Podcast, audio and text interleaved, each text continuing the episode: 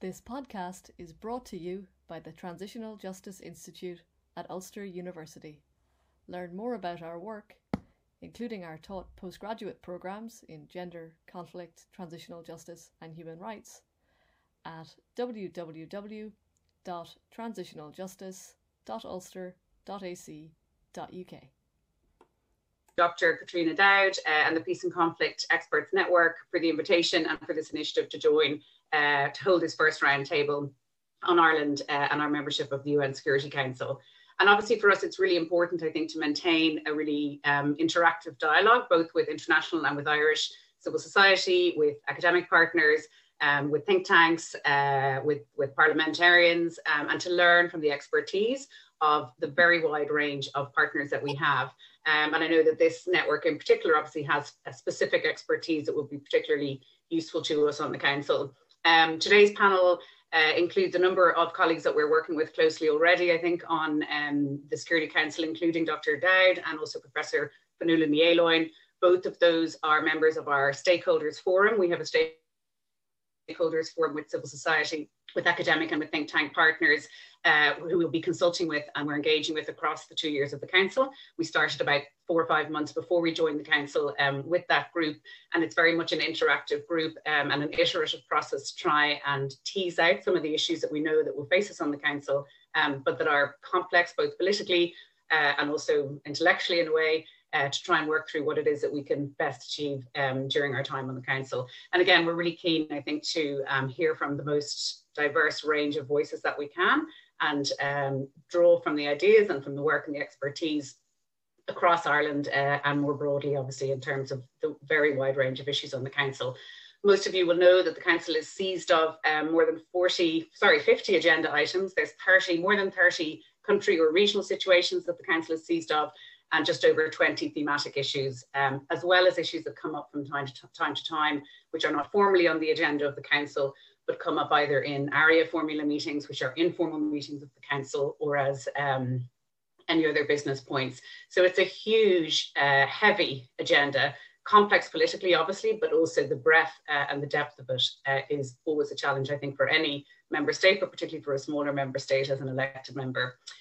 We've just started our second month, so the good news is that we survived the first month. Um, so that's a that's a good start. One month down, 23 to go, um, and obviously we have uh, I think a feeling of great honour and, and, great responsibility as well. We gained the votes of 128 UN member states. Um, all of those member states, I think, voted for us for a variety of reasons, but certainly I think voted for us based on a very clear and principled history of foreign policy on human rights issues, on development issues, on peacekeeping. Um, one of the things that we talked about in terms of the final weeks of the campaign is with Ireland, what you see is what you get. Um, we've been consistent in terms of our foreign policy thinking and in terms of our foreign policy principles for a long time, and we will be that country also on the council. Um, so I think we do feel that weight of expectation. Obviously, also very much, I think, the weight of expectation and responsibility to our domestic um, stakeholders. I hate that word, but um, uh, domestic partners, both civil society, um, parliamentary, uh, across government, um, and just the broader public at large, because we had tremendous support from across political spectrum in Ireland, um, and very much so, I think, from the broadest sense uh, of civil society in Ireland throughout the campaign. And I think much of what we drew from and we spoke about uh, was not just the government's work and, um, and the various different aspects of the human rights work, of the development work, and of the peacekeeping work that government or government institutions do, but also the wider work of Ireland, the Irish public, um, civil society, academics and others that has contributed enormously, I think, to the wider peace and conflict agenda internationally. We're obviously joining the council, or on the council now at a time of um, significant international instability. And also, I think there's no point in being naive about the dynamics that we're facing on the council. They're extremely challenging. Um, I think we're fortunate to have joined at a time of transition in the US. And even in just the last week or two, I think we've seen that the Biden administration will take a very different approach on some of the key issues on the Security Council agenda.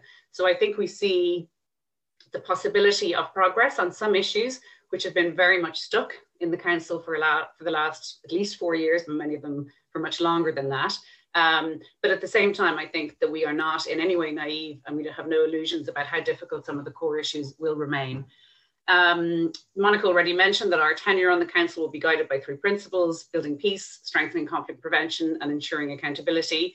And underneath those framework principles, obviously, there's a lot of detail, which I won't go into in, in too much detail at this stage, but happy to, to answer questions about it. I mean, I think in terms of the building peace part, one of the things that we really want to focus on um, is the contribution that we can make to shaping peacekeeping mandates. Most of the audience here will know that Ireland has been participating in UN peacekeeping since 1958. There hasn't been a day since 1958 that there hasn't been an Irish peacekeeper in one or other uh, of the UN missions. Um, this is an opportunity to actually shape the mandates that our peacekeepers serve under. And one of the things that we're focused on at the moment is putting in place structures so that when we are going to the Security Council and discussing those mandates, that we have drawn from the expertise of our defence forces. So we have a structure now where we have our own department, the Department of Defence, uh, and the Defence Forces discussing well in advance what we think will be in mandates, what the current issues are, and particularly in, in missions that we're serving in, getting the experience of our own Defence Forces personnel in terms of is this mandate fit for purpose? Does it do what it needs to do? Are there holes or are there issues that need to be addressed more, particularly with the focus on things like protection of civilians, um, women, peace and security, youth, peace and security, are there areas that this, this peacekeeping mission could be doing more on? And is there a way to shape, or at least try to shape the mandate to drive that? So that's something that we're really focused on, and I think is something that we can bring to the council that maybe other elected members can't because they simply don't have the depth and the breadth of experience in peacekeeping um, that Ireland does. Um, we're also, again, through our interest and our engagement on the peacekeeping side, I think also able to hopefully shape some of the more um, uh, policy conversations around the long-term uh, impact of peacekeeping and the long-term future of peacekeeping, particularly in respect of the UN's relationship with regional organizations and particularly the African Union. So there's a huge and complex conversation internationally around African-led peacekeeping, what that looks like, how can the UN best support that, both financially and in terms of mandates, a lot of difficult issues around um, focuses, for instance, on counterterrorism over um, protection of civilians type mandates. Uh, uh, financing, very, very complex. Um, there's no set view, I think, within African partners, and, and certainly no set view within um, non African partners on the Council as to exactly how the UN should or can support better in terms of resourcing and financing. But again, we feel that that's an area that we can really contribute to because obviously we have very, very long experience of UN peacekeeping. We have the experience also of um, engaging in EU crisis management missions and seeing how they do and don't link into EU peacekeeping or UN peacekeeping and UN peacekeeping um, mandates. And also, we have a strong partnership with the African Union through our embassy in Addis. I was accredited there for two years, and we did a lot of work trying to build up our partnership on the peace and security agenda, in particular um, with the African Union and again, even things like, for instance, the change, there's changing changes at the moment in the EU in terms of how the EU finances um, peacekeeping and peace and security, African peace and security architecture. So I think we're well placed to try and pull of all, all of those threads together uh, and make sure that we're making as solid and as effective a contribution as we can to the wider policy debates. Um, I think also one of the issues that has come up often in the conversations that we've been having with stakeholders, particularly in Ireland, is around the sexual exploitation and abuse issue. And that's something, again, that we want to really see as a council member and particularly looking at mandates, how we can um, join with many others. Uh, there are many, many member states, I think, who are working on this and really focused on this. And I know that Professor Wills in particular will, will address the issue of peacekeeping and accountability in her contribution. Um, in terms of the in terms of the issues around um, ensuring accountability, I think for us a fundamental reason that we're on the council is because Ireland is a country that believes absolutely fundamentally in the rule of law and particularly international humanitarian and human rights law. We also see that human rights violations, while also in I mean in and of themselves obviously are unacceptable, but they also drive conflict. Um, in significant numbers of the conflicts that the council is um, seized of, human rights violations uh, and severe human rights violations, severe violations of international humanitarian law are one of the roots of those conflicts or one of the drivers of those conflicts. So by promoting accountability and by promoting adherence to international law, we see a clear link there with conflict prevention as well as with accountability uh, and with protection of civilians. That is much easier said than done on the council. It's really difficult um, to make progress on this issue in the council. And in fact, when we were thinking about the sorts of issues that we wanted to focus on, in a way, we paused a little bit about putting ensuring accountability up in lights because it's something that Um, if you're asked two years later, what have you achieved in concrete terms? No country, I think, is going to be able to easily answer that question. But at the same time, I think trying to hide that or trying to, to minimize that um, doesn't work either. I think it's incredibly important for, uh, for member states and for members of the council in particular to consistently push these issues, even where it's not possible to make progress on the council, specifically on the issues. Um, we, for instance, also uh, in terms of the peace building part and in terms of um, uh, well, both peace building and, and, conflict prevention, we also are very much focused, I think, on women and women and peace and security and the youth peace and security agenda. Monica will know better than anybody, and many of you here will know. Um, I know there's a, coll a, colleague here on the panel from ABC Colombia that if you don't have an inclusive peace, you don't have a lasting and sustainable peace. And I think we have a very strong lived experience of that. That again, we want to try and bring into uh, issues on the council and bring into discussions on the council.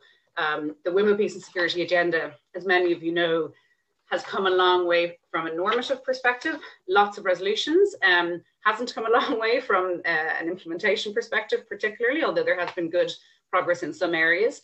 Um, and the Youth, Peace and Security agenda is quite new on the Council. And again, quite a contested space also. So both of those issues are issues that we want to highlight throughout our term. Um, in terms of uh, accountability, I think also it's important to state that we're a very firm supporter of the International Criminal Court. Uh, we believe that the court has a unique and a vital mission to ensure that those responsible for the most serious crimes of international concern cannot act with impunity. And again, we're very cognizant, um, under no illusions, that the Security Council's um, role in this, in terms of potentially bringing to the attention of the International Criminal Court issues of concern, is one that it has not exercised for some time um, due to the dynamics on the council and due to a number of uh, permanent members in particular um, blocking any progress on that. But again, it's something I think that we want to be very, very clear about and stand very firm on, even if we can't necessarily make proactive progress on the council. Um, obviously, as, as, I've said, um, Professor McWilliams, Monica uh, can confirm very much that the inclusivity part um, is extremely important. Um, we are now going to chair or co-chair rather with Mexico, the informal expert group on women, peace and security. And in fact, we're going to have the first meeting of that um, later this week, focusing on South Sudan. And one of the things that we want to do as part of that um, co-chairing role, again, is not so much work on the normative framework, although that's also something that we do want to look at because we have a very significant normative framework under the UN and under other bodies, but to look at implementation and particularly to hold to account uh, senior UN officials, particularly the special representatives of the Secretary General, um, the head of peacekeeping missions, the head of political, uh, special political missions, to make sure that they're actually doing what they're supposed to be doing in terms of their mandate under Women, Peace and Security. Most of the peacekeeping mandates, and I think all or almost all of the special political mission mandates that the UN Security Council um, mandates, uh, do have Women, Peace and Security as part of them. Some of them have very strong provisions around that but it's only as good as its implementation. So we want to make sure that we are bringing um, the senior UN figures who are charged with implementing these um, to uh, the Security Council, to the informal experts group underneath the Security Council to make sure that they're actually implementing it. And one of the things that we also want to do, and we've started to do already, is to talk to civil society from the countries concerned in advance to get their perspective on what's working, what's not working, what needs to be improved. Um, and we've had a really good session with uh, South Sudanese civil society South Sudanese women last week in, in preparation for our first um, working group meeting uh, this week on South Sudan. Um, the other thing in terms of um, drivers of conflict, I think that we see, I've talked about the human rights violations, but obviously the climate and security agenda is a really, really key one. Um, there's, this is a very contested space on the council, the extent to which climate has a space in the Security Council and the extent to which climate is or isn't um, a multiplier or a driver of conflicts. I think we're firmly of the view that it is certainly a multiplier of conflicts in many um, areas. Uh, it's a driver of conflict in certain areas. Um, there's research, increasing research evidence on this. And again, we're investing and talking to a number of um, think tanks and academic partners actually across, across the world on this and seeing if we can begin to build more evidence and a better evidence base to bring into the council to persuade those um, countries who do not think that climate issues have a place on the Security Council um, to persuade them that there is strong evidence and increasing evidence of this. So we're also going to co-chair this year with Niger, uh, a new expert group uh, underneath the council, which is the informal expert group um, on climate and security. And again, we're having the first meeting of that this month. We'll be looking at the Sahel And again, we see the mechanism of trying to make progress on this is not necessarily a huge, big normative omnibus uh, resolution, although of course we'd love to achieve that if we could, but to look at specific contexts and to look at specific places in which there is clear evidence that conflict is driving or, or that conflict is driven by climate uh, and that the Security Council needs therefore to take its responsibilities in respect of conflict, uh, in respect of climate as a driver of conflict um, seriously.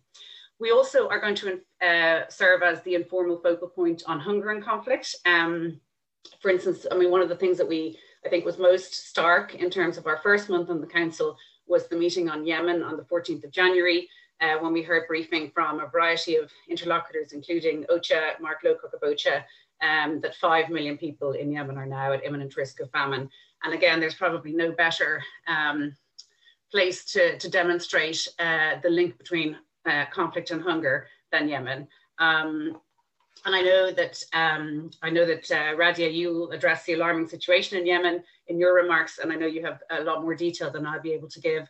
But again, these these issues where these issues around conflict and hunger and that link between conflict and hunger is one that is incredibly important, I think, to make and incredibly important to work on. We do have a Security Council resolution that makes that link um, from about three to four years ago. And that was a huge breakthrough on the council, I think, to get that um, understanding across and to ensure that all of the uh, members of the council accepted that link uh, and understood that link. But again, there's a huge way to go in terms of implementation and understanding what that actually means in terms of practice, both for UN agencies uh, and for donor countries and for other partner countries.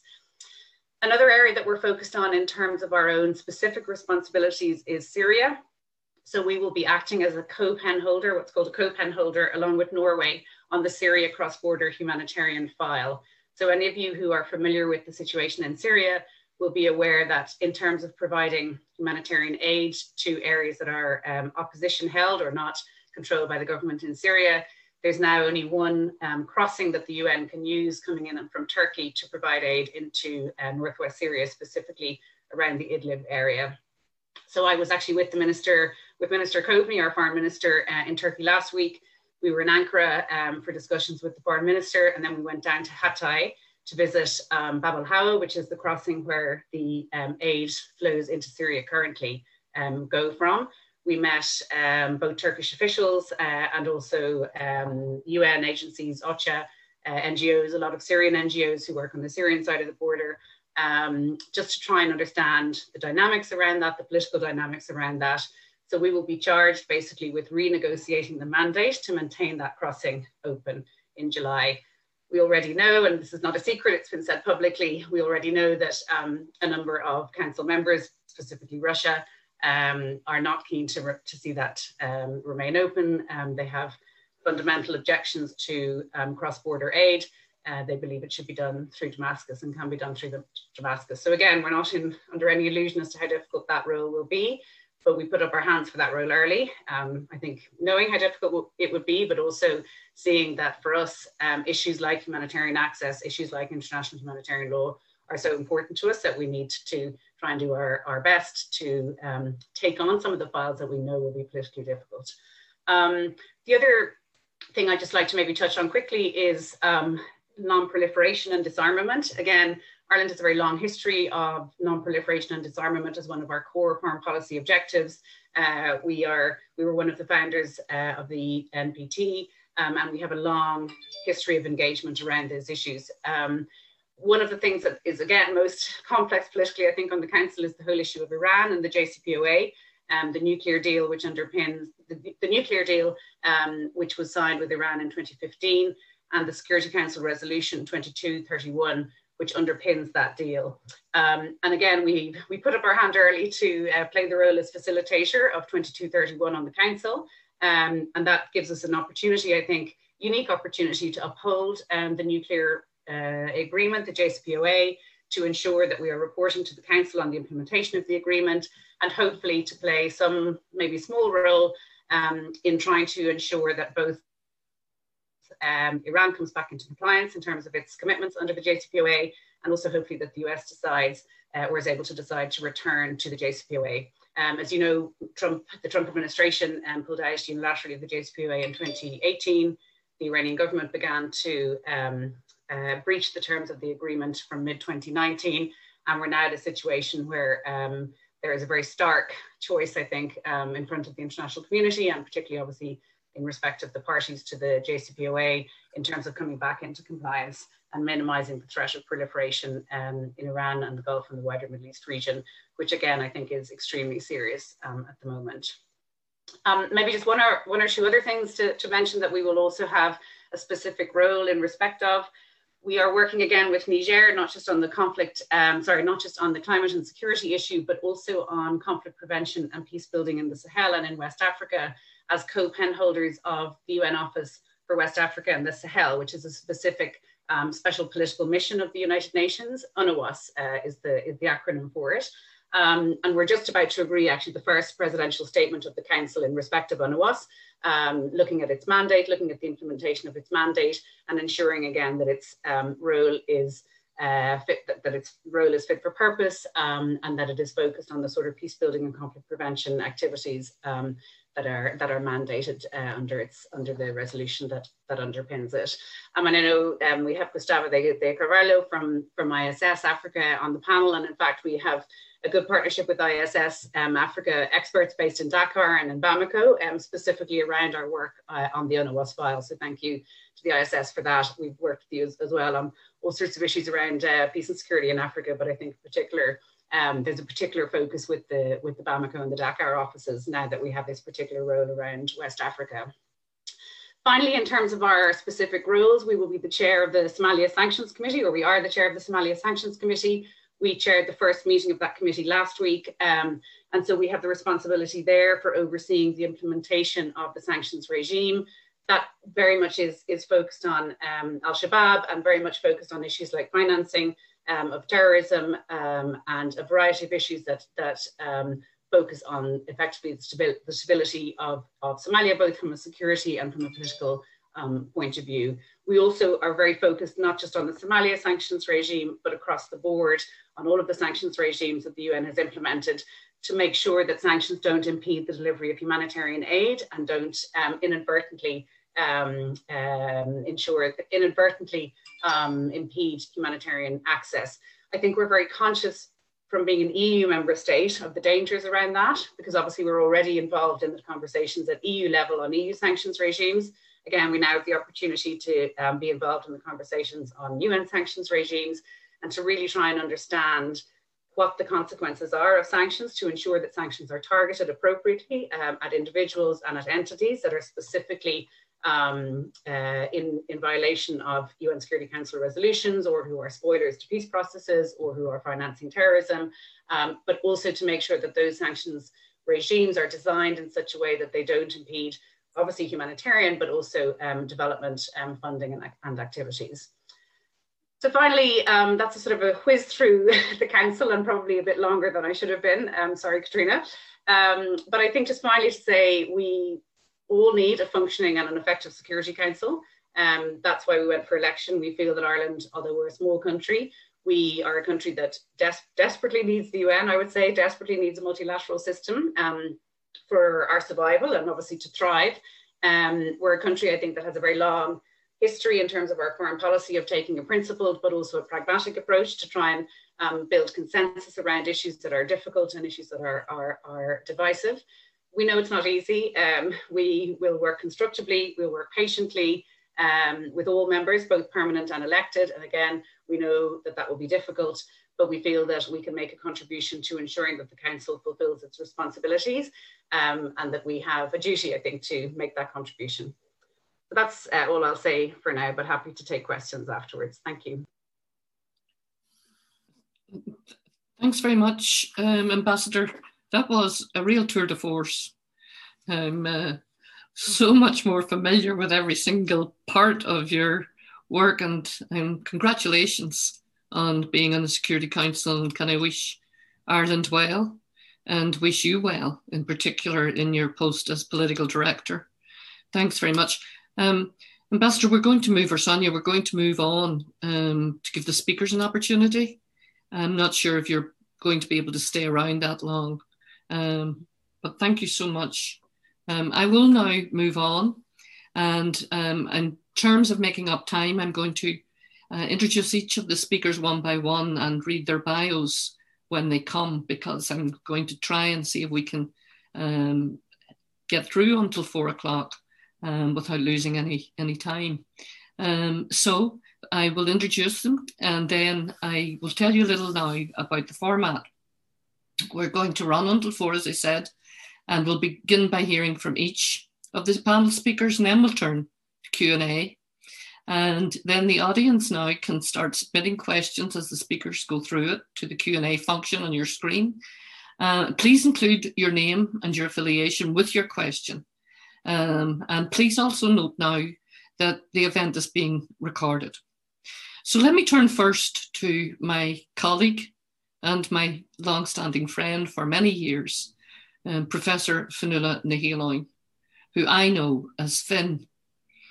Fionnuala is, is the University Regents Professor. She's the holder of the Robina Chair in Law, Public Policy, um, is also um, Professor associated with Queen's in Belfast, um, and is the director of the Human Rights Centre at the University of Minnesota Law School.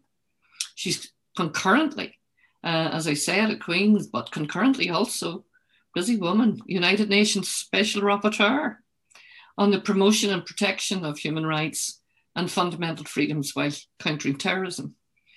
Um, she was re-elected, um, which is great to hear, Finn, uh, for a further three years in 2020. Um, so over to you um, for your remarks. Thanks, Monica.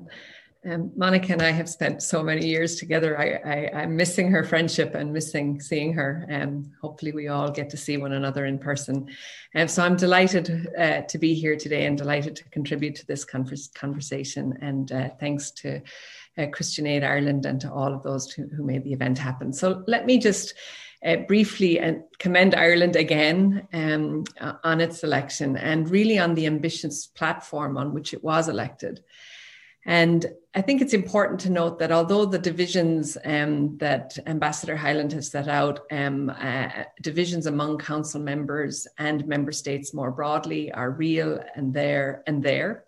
Uh, in some ways, some of them have deepened with the onset of remote procedures during COVID. But there are also openings and pathways that can be taken. And I think Ireland is well placed to utilize an approach that builds on these new relationships and alliances on key issues.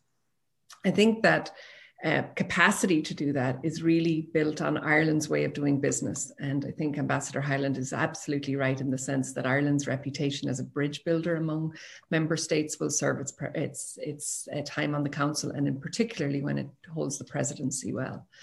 Um, from my own part, I will just say from the mandate I hold, uh, from our perspective, this is a particularly big year. It's a big year for counterterrorism, and it's a huge year for counterterrorism on the Council, as there will be significant movement in the General Assembly, uh, particularly because we're leading up to the seventh review of the Global Counterterrorism Strategy, which is well underway. Uh, that should be finalised in June. And we're also going to be facing the 20th anniversary of uh, 9 11, and Ireland will hold the presidency of the Council in September. Uh, with that comes a series of other big security uh, resolution anniversaries, including UN Security Council Res- Resolution 1373. Um, and I suppose my goal in the time I have this morning is to highlight, I think, some of the complexity, the personalities, and the positionalities, and I see some of the key trends that could inform the strategies and modalities that Ireland can pursue to, to achieve its aim. Um, as it takes its seat alongside India, uh, Kenya, Mexico, and Norway. And I think those relationships, particularly some key relationships with Mexico and Norway, will be critical for the two years ahead. Uh, reading between the lines, in a way, it'll be critical to move um, on the on the tensions, the real tensions that exist on human rights, uh, in ways um, that are both obvious and non obvious in the two years ahead. So, if we look at the trends of 2020, we can see quite clearly today that the climate presents some really challenges, but also some opportunities. Um, and I think what I want to underscore is a couple of things. One is that it's important not to underestimate what can be achieved, even in the context of limited or modulated working arrangements, which we're all working around. Um, in some areas, notwithstanding COVID, the pace and the quantity of member state work has continued at a pace, if not increased. And I would put counterterrorism as one of those areas. We're also continuing to see some shifts in the position of member states on foundational issues that include human rights, gender, um, and one of the biggest challenges we face across both of those areas is that we have blocks of member states who have successfully degraded human rights language across country and thematic work, both at the Security Council and in the General Assembly. And, and much of the, I suppose, the, the work that's been most challenging has been done in the Security Council. So, a couple of trends I think that are important. One is that uh, meetings are broadly keeping pace um, but I think, as uh, Ambassador Hyland would attest, a lot of these meetings are much shorter, and the briefers uh, that have been permitted to brief um, um, are are fewer, uh, and that means that the space and scope of dialogue is is is restricted at the moment. So we're simply hearing from fewer member states on critical issues, and that makes the role of a bridge builder like Ireland all the more important. Um, at the same time, I think we're also seeing a heavy uptick in Arria formula meetings, um, and they're at their peak. Um, I think in 1992, um, uh, we had uh, over 22, and we had the same number last year in 2020. So, member states that have previously pushed back on Arria formulas um, have, I think, been less doing so. We're seeing a little bit more space for dialogue there. And I think, as last week's, there was a, a formula meeting last week on children in armed conflict, only one member state raised an objection. So, that's a really important space, both to open up dialogue, but also to open up the space. And I think uh, that's something Ireland has committed to doing. And we certainly have seen that uh, so far. And, and I think it'll be a space that will be important. Um, it's also, of course, the, the divisions that we've talked about on a number of issues. I think we see it most in the number of presidential statements that are coming out of the council. And that dropped last year to 13. And so this is partly the case because statements require unanimity, and the efforts to get them have failed because you either can't get unanimity or member states are making the choices strategically not to pursue them. So, what do we see in that context? We see 12 resolutions that were not unanimous last year. If we think about sanctions for Central African Republic, Libya, Somalia, South Sudan, and Yemen, um, we saw lack of unanimity on mission mandate renewals for DRC, Western Sahara, Haiti, and Libya.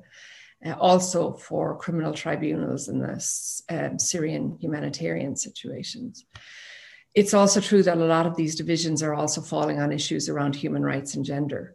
Um, and as Ambassador Hyland uh, mentioned, this question of the intense, ongoing, inten- ever intensifying uh, crisis situation in Syria on humanitarian aid and the reauthorization vote on the cross border mechanism will really be a, a hub of that. Um, we are seeing, as the ambassador said too, heavy pushback on climate and security. Um, uh, and we also saw one veto on women, peace, and security. So that's, um, I think, a challenge. Um, but progress, as I said, has been made. We're seeing progress, I think, on Libya, Mali, Colombia, and Sudan on country specific items, as well as children in armed conflict. And I think in the area of foreign fighters, which is a particularly complex area, the Arria formula meeting hosted by Russia last week gives a sense that some work can be done on children uh, uh, in the context of armed conflict, and in particular in the Syria uh, uh Iraq context. So, what's possible? Well, I think we all know, and Ireland does too, that council members have ambitious agendas. And um, and sometimes how we measure achievement, not just, I think, as the ambassador said, in these big omnibus resolutions, but rather in the work along the way, I think is an important way for us to, to conceptualize what we think is possible here.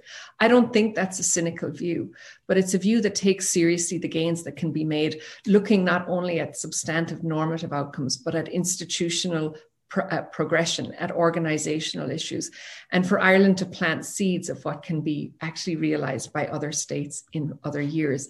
And that link between member states who come on and off, like the links uh, between off, off, uh, off ramp countries like Belgium, I think are really important.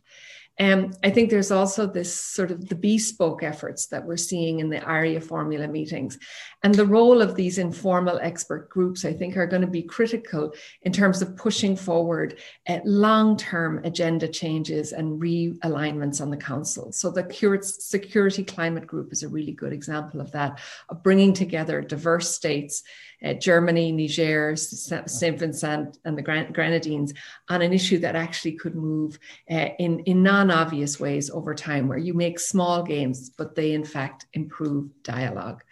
Um, I think we've also seen some positive dynamics play out in the security space with the first uh, first month of the of the council, um, with Tunisia issuing its presidential statement, and just want to acknowledge um, the positivity and power of Ireland's own statement in that regard, uh, the crafting of Ireland's core issues in a really complex space, but also really acknowledging that um, Tunisia is uh, also in a non, non-obvious but important regional way opening up some spaces there.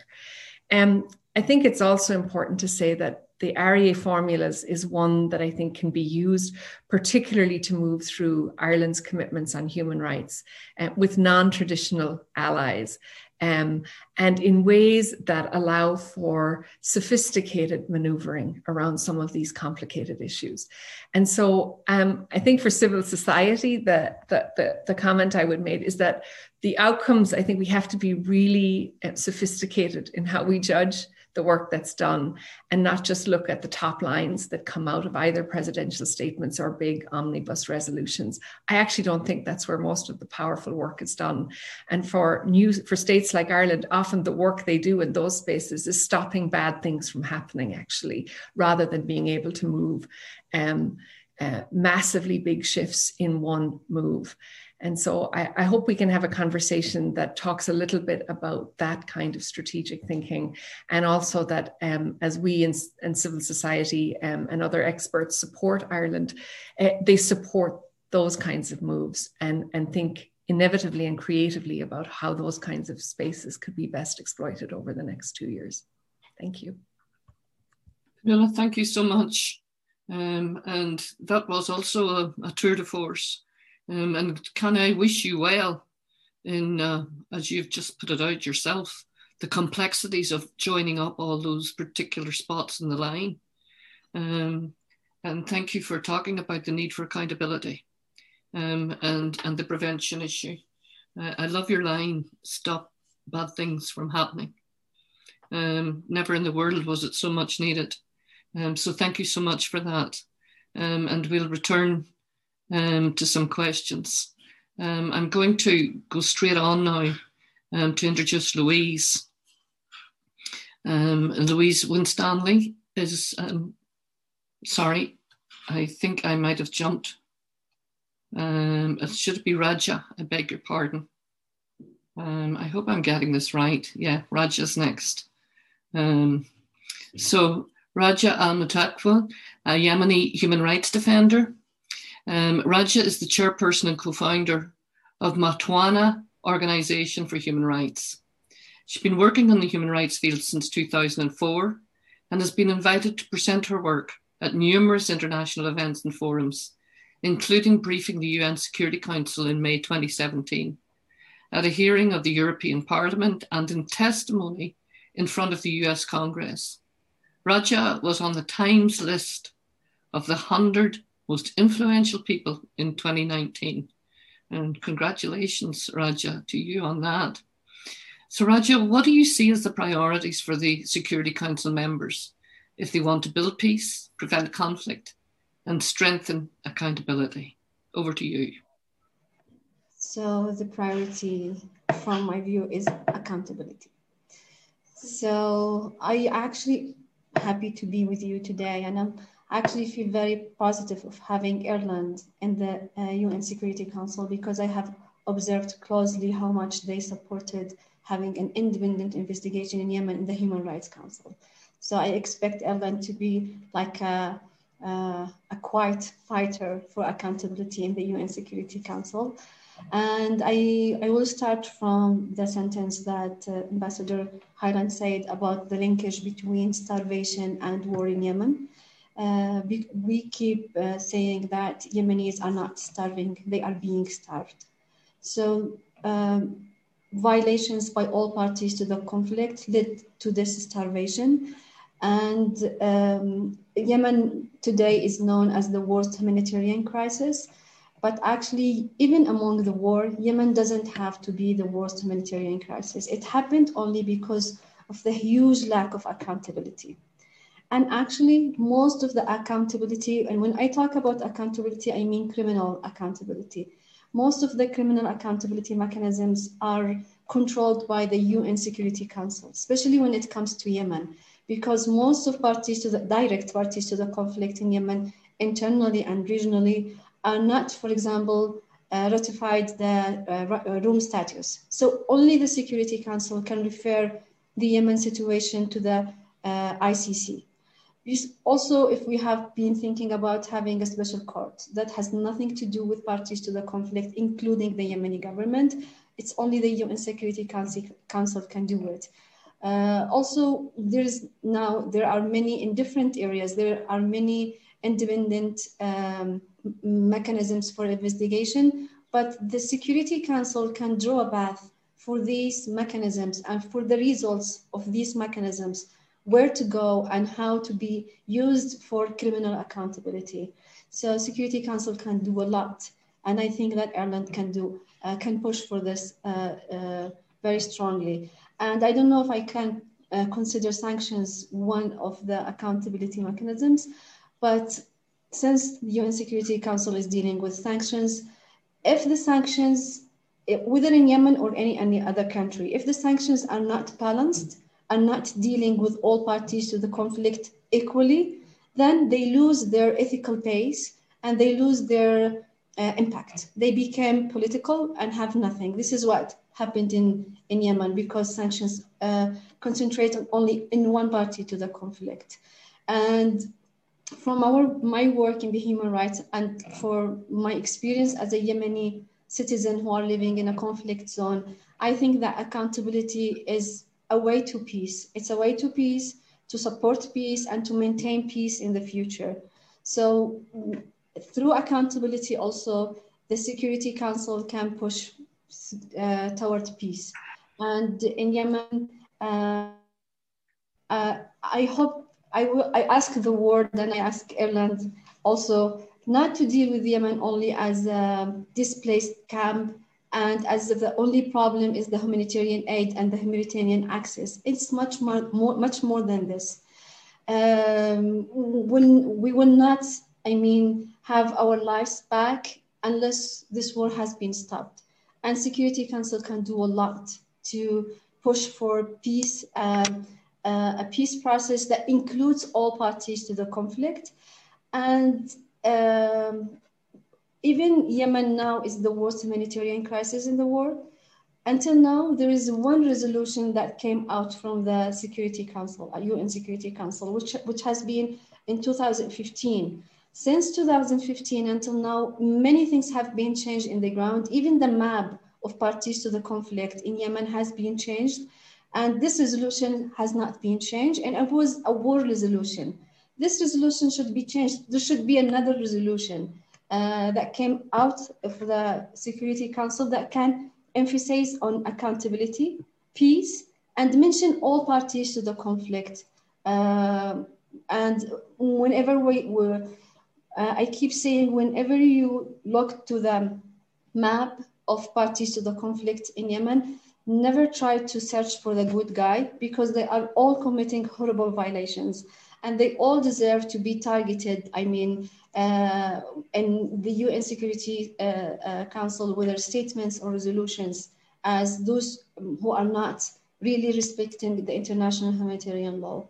Uh, this will make a big influence in the war in Yemen. And there is, in, in, especially in Yemen, there is a balance of weakness between all parties to the conflict. So a very strong body like the UN Security Council can really change the situation in Yemen and make the whole disaster and crisis stop.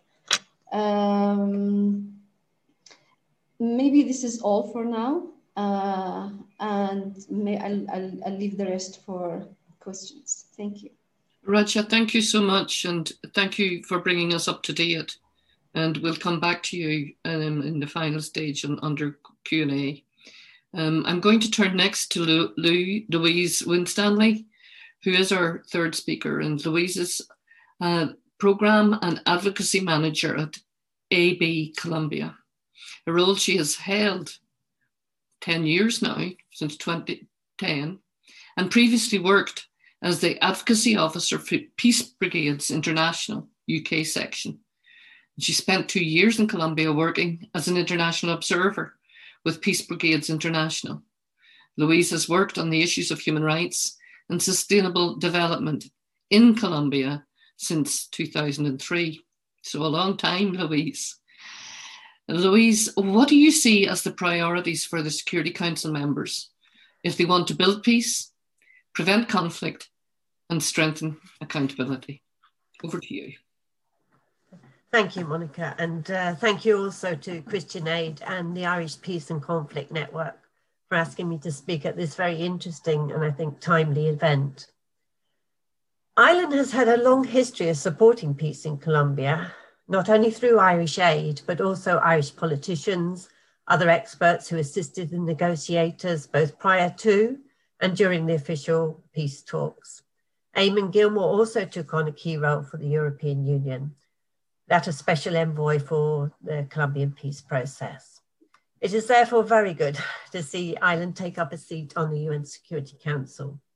And as Colombia appears every three months on the agenda, it will give Ireland the possibility of further consolidating the important investment it has made to date on peace in Colombia.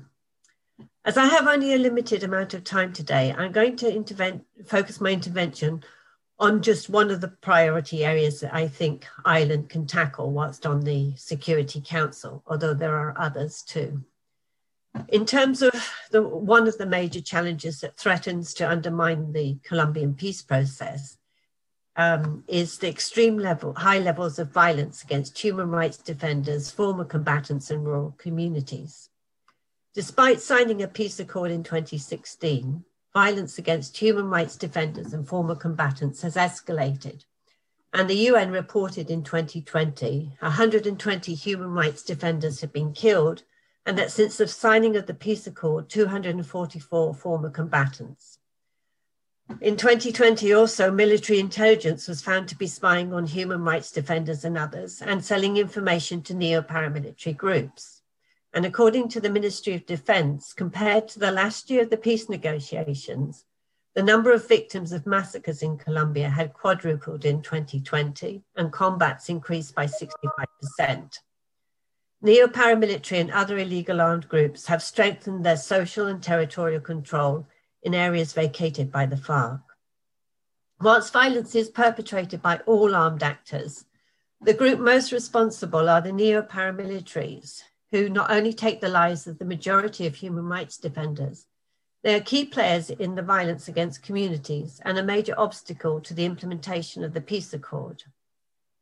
Originally, the, the paramilitary groups demobilized in 2005 as part of what is known as the justice and peace process. But demobilization process only addressed the material and not the intellectual authors and financiers, which are why these groups were never fully dismantled. And the neo-paramilitary groups quickly re-emerged.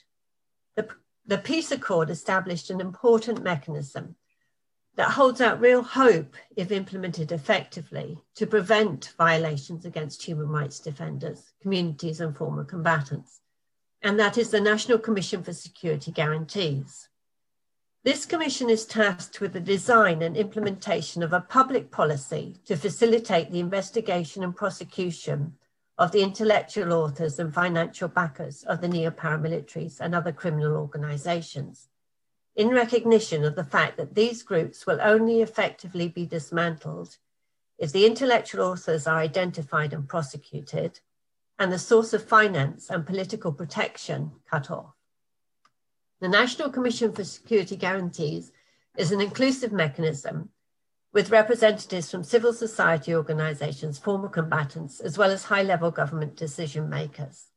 The inclusive nature of this commission adds to its legitimacy However, unfortunately, the National Commission on Security Guarantees has had considerable difficulty in functioning since the change of government to the Duque administration. As far back as November 2019, civil society representatives on the Commission put forward for dialogue with the government and others their suggestion for a roadmap for the work of the Commission. Over a year later, the government still has not responded to their proposals. The UN Mission of Verification, the EU, and many other bodies, including civil society organisations, are all highlighting the importance of the work of this Commission if peace and the rule of law is to be established. The Security Council has a mechanism whereby it can establish a group or panel of experts to examine a situation when needed to assist in the maintenance of peace and security.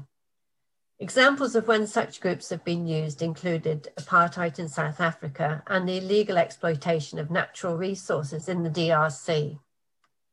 What would benefit the work of the National Security, National Commission of Security Guarantees in Colombia is if the UN Security Council appointed a group of experts with technical expertise on organized crime to examine the situation of neo paramilitarism in Colombia.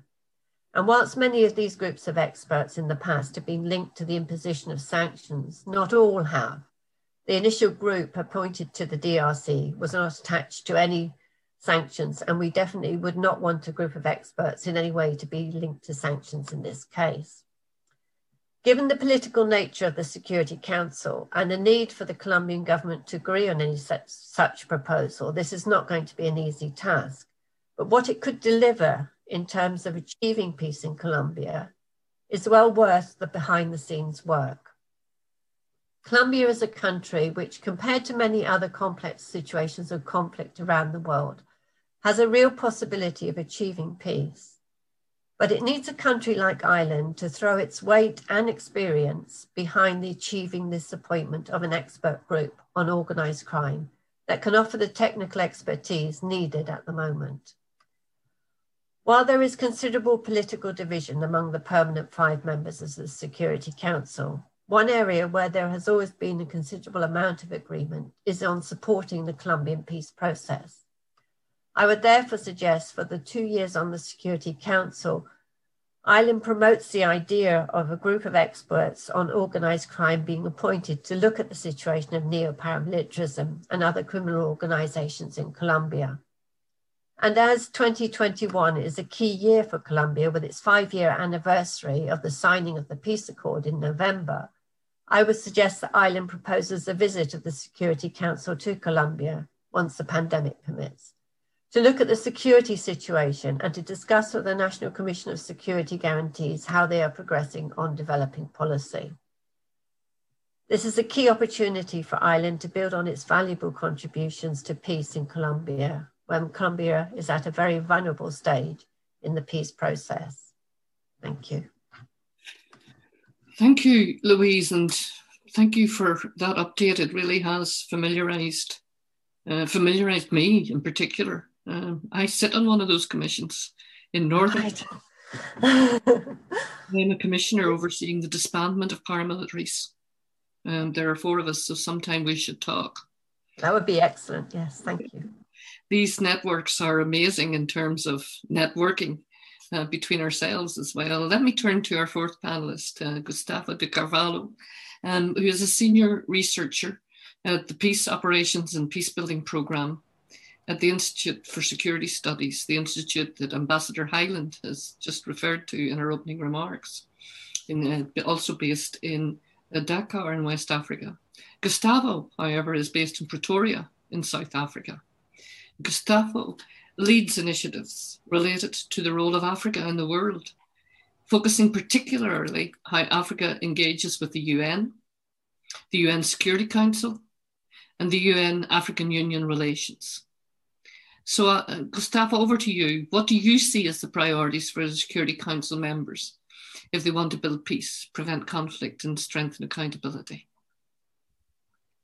Thank you so much, Monica. And, and particularly thanks for the Irish Peace and Conflict Network for this very kind invite. Uh, let me join the others also in congratulating Ireland for starting its membership in the UN Security Council. Uh, and I I wish Ireland well, not just for Ireland's sake, but uh, I believe that as Ambassador Hyland mentioned earlier, uh, Ireland succeeding is great for multilateralism, and multilateralism matters for us all. Um, as Monica mentioned earlier, I work at the Institute for Security Studies in South Africa, and we've spent the last couple of years focusing not only on the Security Council itself, but particularly how South African other African states can better plan, better prepare, and implement their Security Council membership.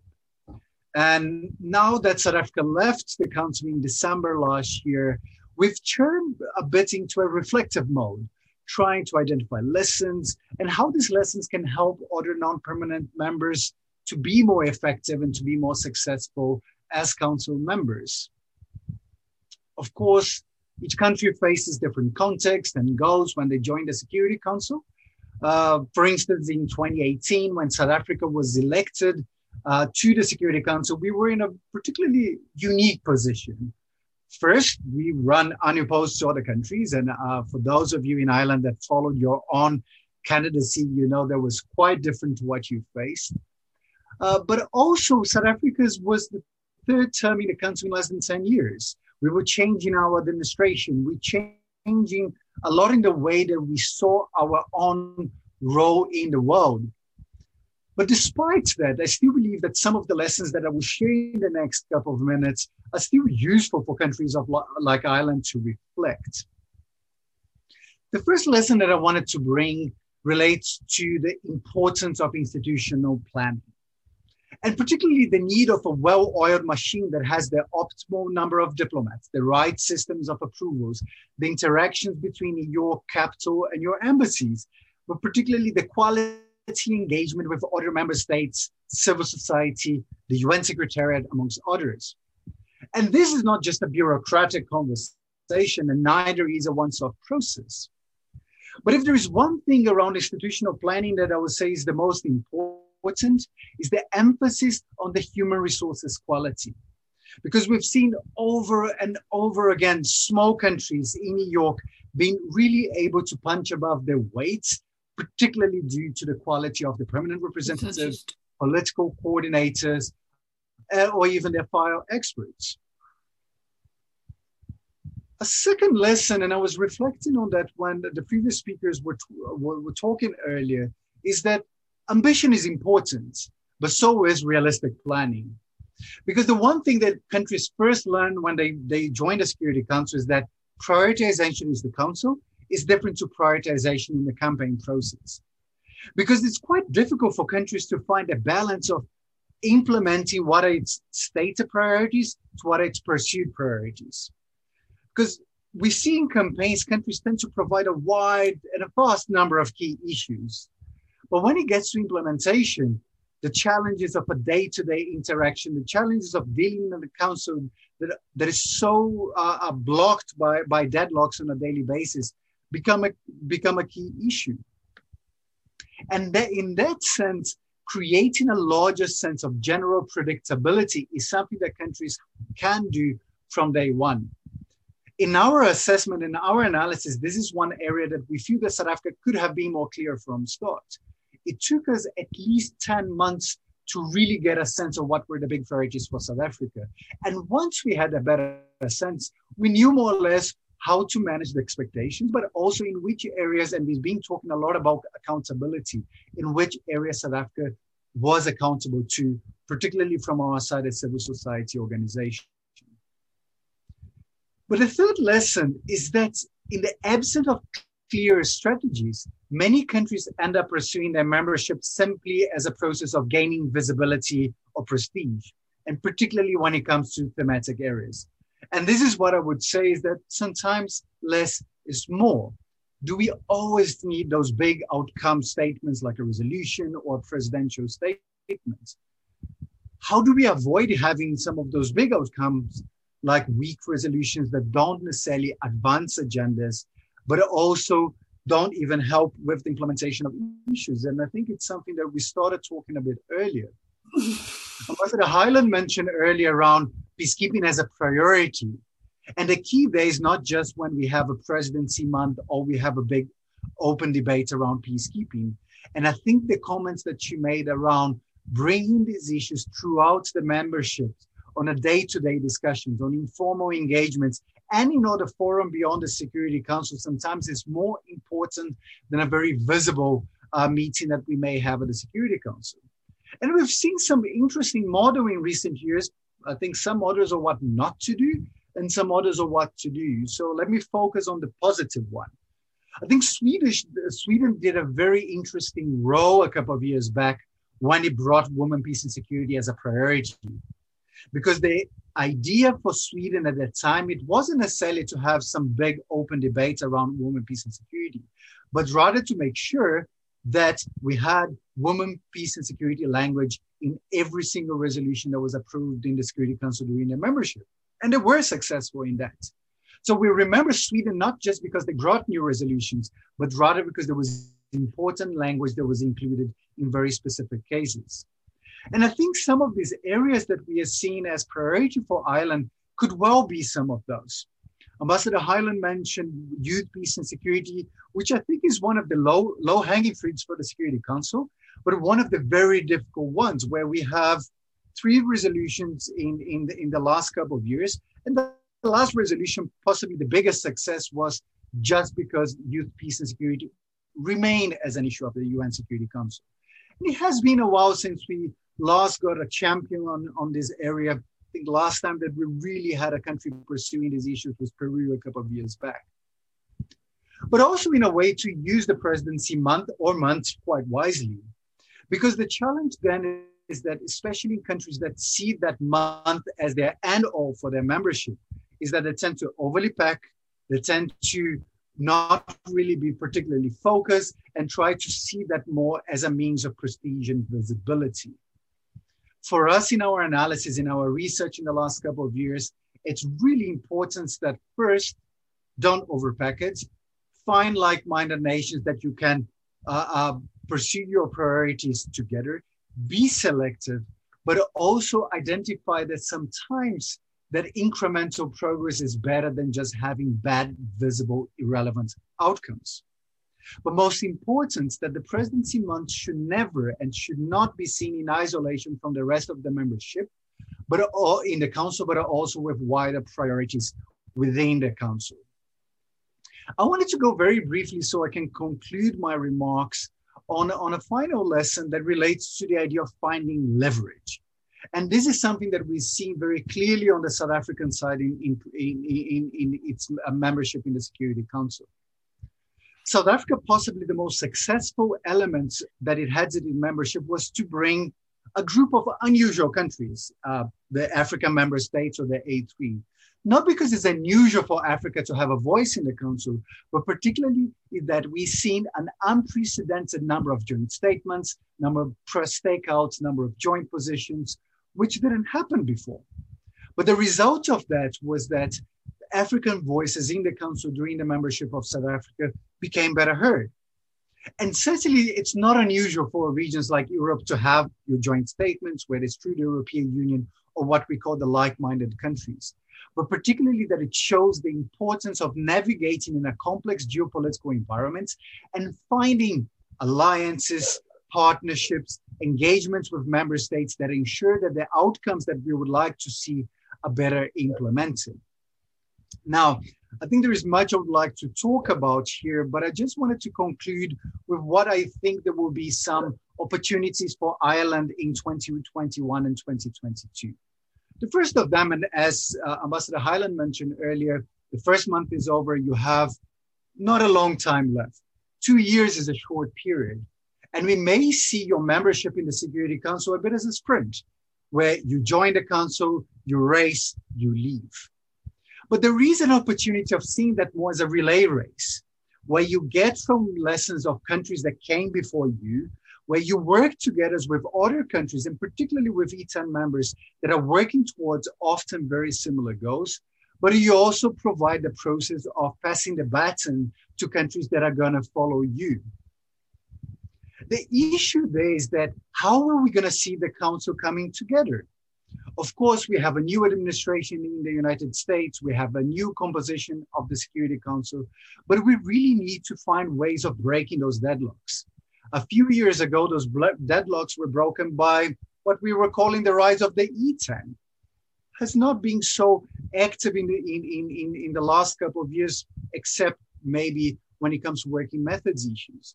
But Ireland is in a very interesting position of identifying ways in which either the E10 as a whole or large groups of member states in the Security Council to really break some of those deadlocks. And I think the issue presented around Syria, it's a very important one.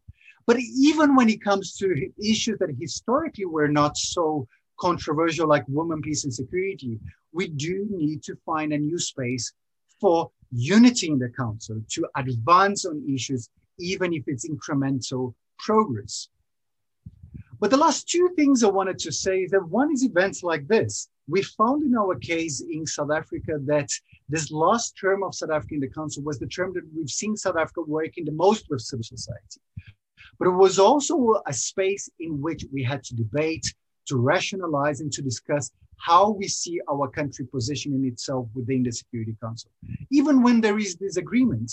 And that is very important because it allows not to avoid controversy, but really to put accountability into member states that are there to represent not only uh, the 190 something member states in the, in, in the United Nations, but also societies. Finally, and Ambassador Hyland mentioned a bit of that, is the importance of African issues and the African Union in particular. Because if we consider that more than 50% of all council discussions currently and more than 70% of Chapter 7 resolutions are related to Africa. We need to find better ways of bringing African voices, but also bringing better African institutions that are dealing with these issues on a daily basis. Certainly, there is the ongoing problem of uh, financing of peace operations by the UN. Maybe a new American administration will change that. But maybe uh, a new American administration will better highlight some of the challenges that have been somehow dormant in the last couple of years. And advancing in those discussions is very important. For Ireland to better engage with the A3, that after the last two years is really seen more and more as an entity and unified voices to be expected in the Council.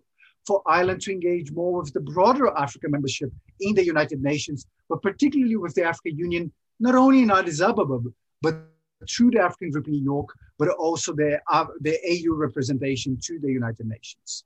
With that, I want once again to wish Ireland luck.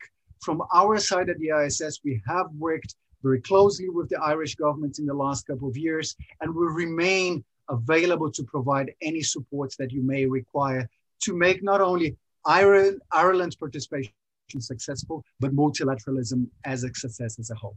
Thank you very much. Thanks very much, uh, Gustavo, and some really good, um, ambitious aims there. Um, I like the one where you're asking Ireland, and I think it's right, um, to seek and to find uh, unity. Um, this is going to be difficult, as we all know, at the UN, but it's definitely an ambition worth having. Um, so thank you for your remarks. And let me turn to Siobhan Wills now, who also is a colleague. Um, and again, I haven't seen her for some time. Um, based in the Transitional Justice Institute at my own university, Ulster University. Um, Siobhan's research, um, where she is the professor of law, has been around the protection of civilians, peacekeeping, and the use of force.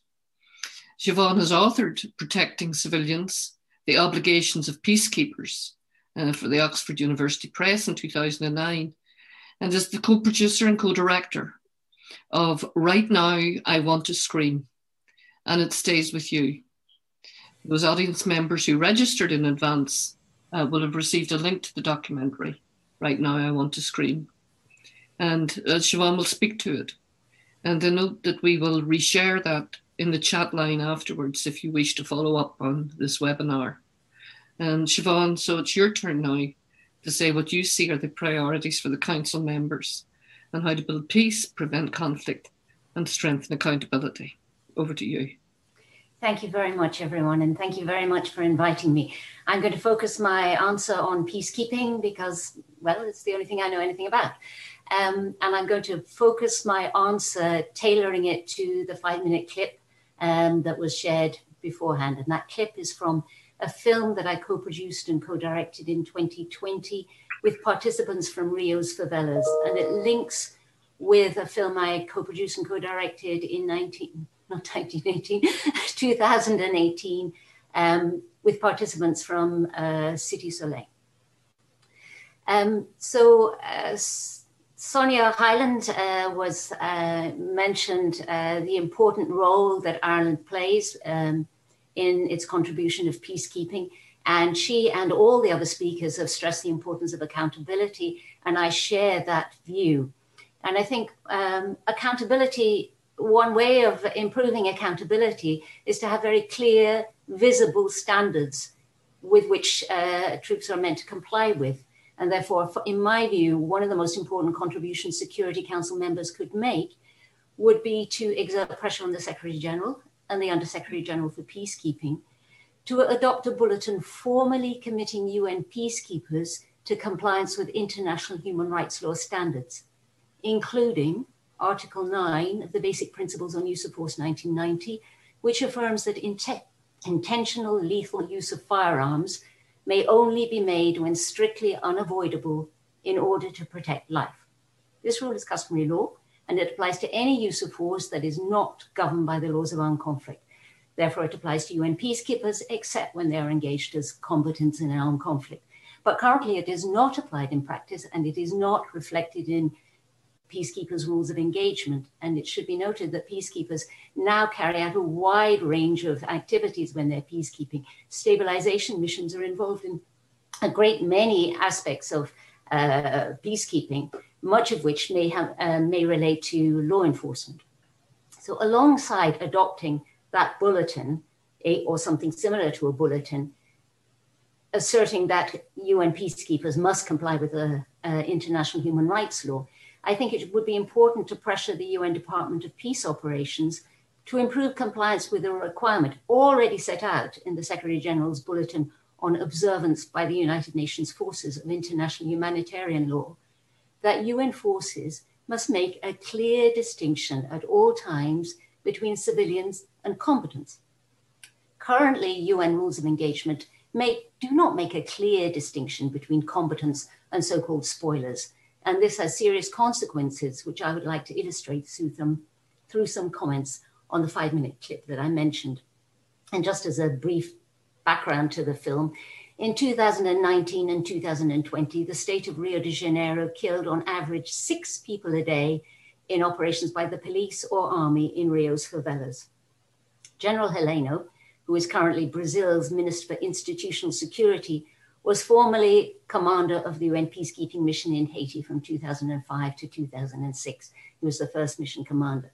And most of Brazil's military troops have served at some point in Haiti. Could I have slide two, please?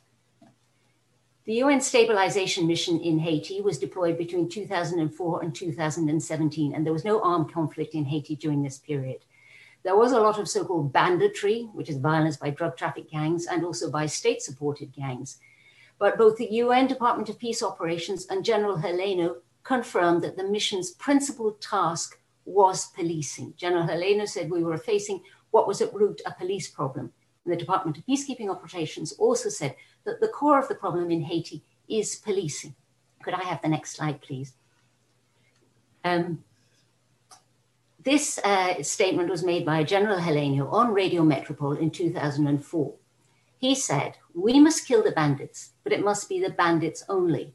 And I'm highlighting this because I think it quite shocking, really, that the commander of a UN peacekeeping mission can announce publicly a shoot to kill policy and have no there be no comeuppance about it. No criticism from the UN, nothing.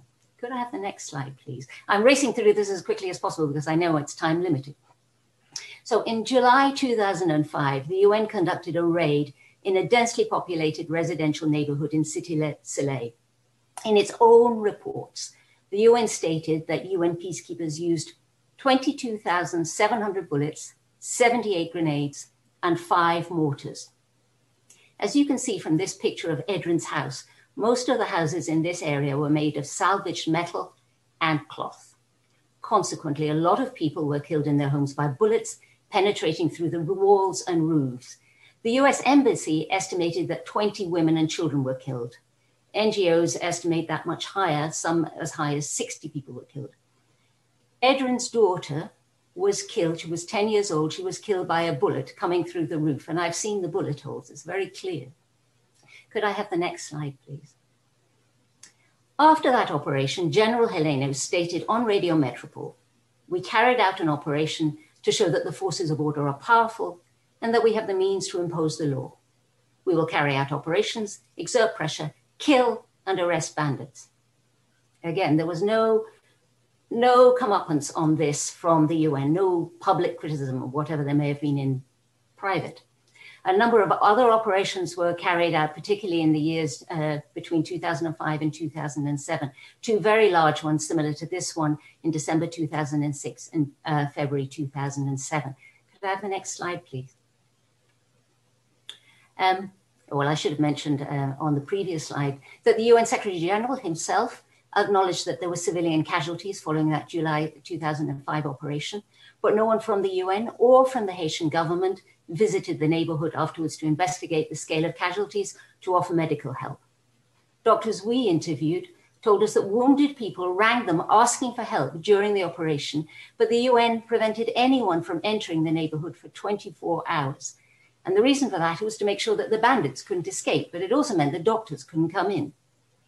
The picture on the previous slide was, John was of John Victor, whose daughter was killed by a bullet coming through the roof. Her baby survived, and I th- think that's him in the corner there. But she herself was killed. Thank you for going back on the slide. Now, could you go forward again? Thank you.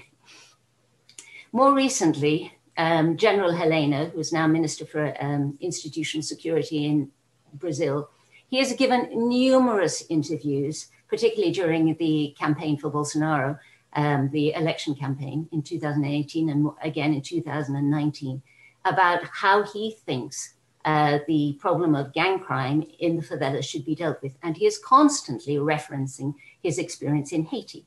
And he advocates the same approach the UN forces took in Haiti to Brazil's policing in the favelas. So, in one interview, on Globo TV, he said, Our rules of engagement in Haiti were highly flexible. They gave the commander of the scene the power to lethally wound anyone had, who had a hostile action or intention. This means that a guy armed with a rifle, assaulting someone, or stealing cargo becomes a target whom I can eliminate. And whoever shot him should be exempt from legal liability. Um, and if I could have the next slide. Um, General Heleno talked about the rules of engagement being very flexible. And I've, in order to illustrate that, I've drawn up some screen grabs from the rules of engagement for MINUSTAH. And I'm focusing just on the rules governing use of force by UN troops, the MINUSTAH mission, in situations of civil unrest. So, at the top there, uh, the definition of civil unrest in the rules of engagement for MINUSTAH as you can see that's signed there um, by uh, the Undersecretary General for Peacekeeping Operations. So the definition of civil unrest was the commission, perpetration, or instigation of acts of violence which affect public peace and order. And I'm sure you will agree that there's a very broad definition of civil unrest. It could be throwing bricks through windows, uh, burning tires, setting fire to cars. There is nothing in that definition which suggests that the level of civil the, the level of violence must be something that threatens life or threatens serious injury. The next uh, little screen bag clip that's up there sets out the rule, which set the, was set out in the rules of engagement for MINUSTAH, of the level of force that they were allowed to use in response to civil unrest. It states use of force up to and including deadly force to prevent or put a stop to acts of civil unrest is authorized. Well, given that the definition of civil unrest makes no reference to the that it must be a, a, at a level that would threaten life, that is a very broad definition, as General Heleno said. It is very flexible, um, the level of force that is permitted. Of course, all UN peacekeeping Um, troops must, it is a part of their general uh, approach to any of their operations, uh, is a duty to use minimum and proportional force. And that is included in the rules of engagement there too. So it states any force used must be limited in its intensity and duration to that which is necessary to achieve the objective. Well, that's very valuable, but if the objective is not constrained by uh, legal standards, if it's not framed within, if it's very broadly framed, then the, uh, the use of limiting it in its intensity and duration to that which is necessary to achieve that objective has limited value. Thank you. Um, now uh, I'll just wrap up um, with so, in sum, a priority for the Security Council as regards peace, peace should be, in my view, to put pressure on the Secretary General to adopt a bulletin formally stating that UN peacekeepers must comply with human rights standards, including those regulating use of force.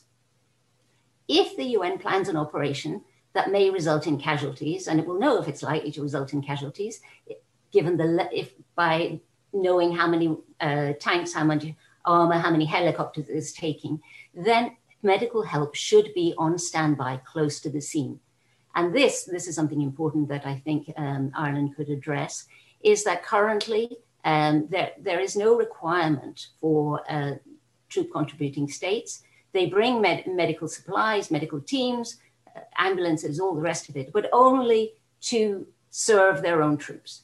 There is no clear commitment of who should look after, provide medical care to the residents of the host state. Uh, it's true the International Committee of the Red Cross can, uh, can and does go in, go in and, and provide help. But I think it should be formally stated that um, medical help must be on hand because in those operations, no, no medical help was on hand. Um, another point if the UN carries out an operation that may have resulted in casualties, they must follow up immediately with an investigation ideally an independent investigation, and that did not happen in Haiti. In fact, no one from the UN or the Haitian government has visited that neighborhood where that operation took place at all. Even though I have, um, I've been to the UN myself and asked them to go, and I've brought people from who were who's uh, who's who suffered human rights violations, whose children were killed. I brought them to Camp Delta, and uh, they've been interviewed by the human rights officer at MINUSTAH. This was in 2000, 2018, 2017, sorry. Um, but they nobody uh, went out to the neighborhood where the operations happened. Um, so uh, that's um, yes, one small uh, related point. Getting the UN to uh, the UN Secretary General to adopt a bulletin is going to be hard work because there will be resistance. But in the meantime, the Ireland could push for, as Sonja Hyland, when they're looking at mandates, they could look at ensuring that mandates and rules of engagement comply with human rights standards and ensuring that those standards are incorporated into rules of engagement, even if you don't have a general document. Thank you very much. Thank you so much, um, Siobhan, for that. Um, it's been really useful also to get the up to date information from when you first started doing that work and, and making that recording. Um, in some ways, it's quite shocking. Not in some ways, in every way, it is quite shocking. And um, thank you for those proposals. Um, can I thank all of our speakers now? Um, Raja and Gustavo and Louise and Siobhan and Finn um, and Sonja, who is still with us. Um, and so now I um, we have the opportunity um, to have the Q and A's, and some have come in, which my colleague Catherine O'Rourke at the Transitional Justice Institute, who's been behind this today along with Katrina, um, have um, screened some of these, and there are some questions um, that I'll come to in a moment. Um, but first, can I ask, what can an elected member state like Ireland do to have a meaningful impact on peace and security? Um, Finn, I might come to you first on that, um, and then I'll turn to Raja and to Siobhan.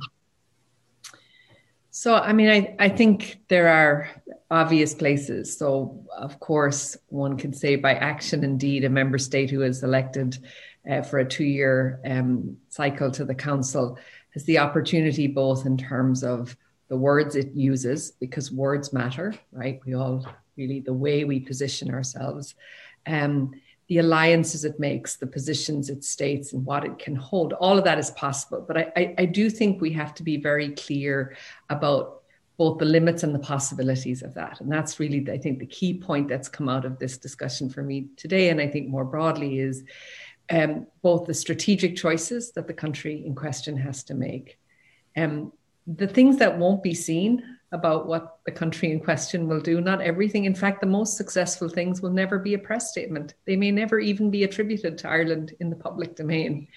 Um, and I, I, think this analogy, which was used by Gustavo of the relay race, which is the baton that's taken from the countries that have similar, that have a values led approach to being on the council who have left, and the countries that are coming in it's not a one stop shop. And in fact, if we are to radically transform the Security Council space to meaningfully engage, then this role of kind of the long relay and the relationships in developing that long relay meaningful and the active role once you come off the council is really what a small country like Ireland can do on the council. So that's where I, I, am very much about what the process of this will be rather than the one stop shop of a particular issue that will be moved one way or the other. There will be particular issues that Ireland will move and should rightly get credit for. But the bigger work is going to be done by the kinds of processes and relationships and the long term commitment that Ireland has made already to the issues that it works on. I mean, that's the honest broker that does not get compromised by its time. So it comes off the council as a continued trusted partner on the issues that it got on the council for. That's where Ireland will make the difference. Thank you so much, uh, Finn, for that. And Raja, do you want to come in here on this same question? What can we learn? Uh, what lessons and um, from the past actions that Ireland should be aware of? Well, actually, yours is actually on the meaningful role that Ireland can play. We'll come to the other one in a moment. So, what do you? Well, there is a lesson I have learned from the Human Rights Council that even if there states like UK, France, and US doesn't want something to be happened, and then states like Ireland, Netherlands, and other states jump in and insist that uh, there's, there's something that should be happened, even if it is up uh, against the desire of these states, it happens. So the problem with the UN Security Council is the veto with the Human Rights Council, we have uh, voting, but with the, with the Security Council it's veto. But still, if this position, if this sound uh, is up, the kind, I mean, asking for accountability, for having a space for civil society, for being, I mean, uh, independent and balanced when dealing with conflict zones, uh, it will make a lot of difference. Thank you. Um, it's interesting this issue of civil society is coming up. Um, and indeed, our very network today is coming out of that. Um, so it's, you know, this is big high level stuff at the UN and Security Council. Um, but also, it's about those links from the bottom up and what difference can people like you and everyone in their own countries um, do to feed in and help Ireland uh, in the next two years. Um, Siobhan, have you anything to say on this? Um, well, just briefly, it's uh, along the same lines as um, the points I was making already, but um, Ireland uh, has con- contributes heavily into peacekeeping missions, and Ireland, uh, Irish troops, uh, if, if they're um, dealing with a, an issue, a, a bank robbery or floods or the EU vaccine war across a border that doesn't exist anymore, or does exist, or soft, hard borders, all of those issues, I'm sure that they comply with human rights standards.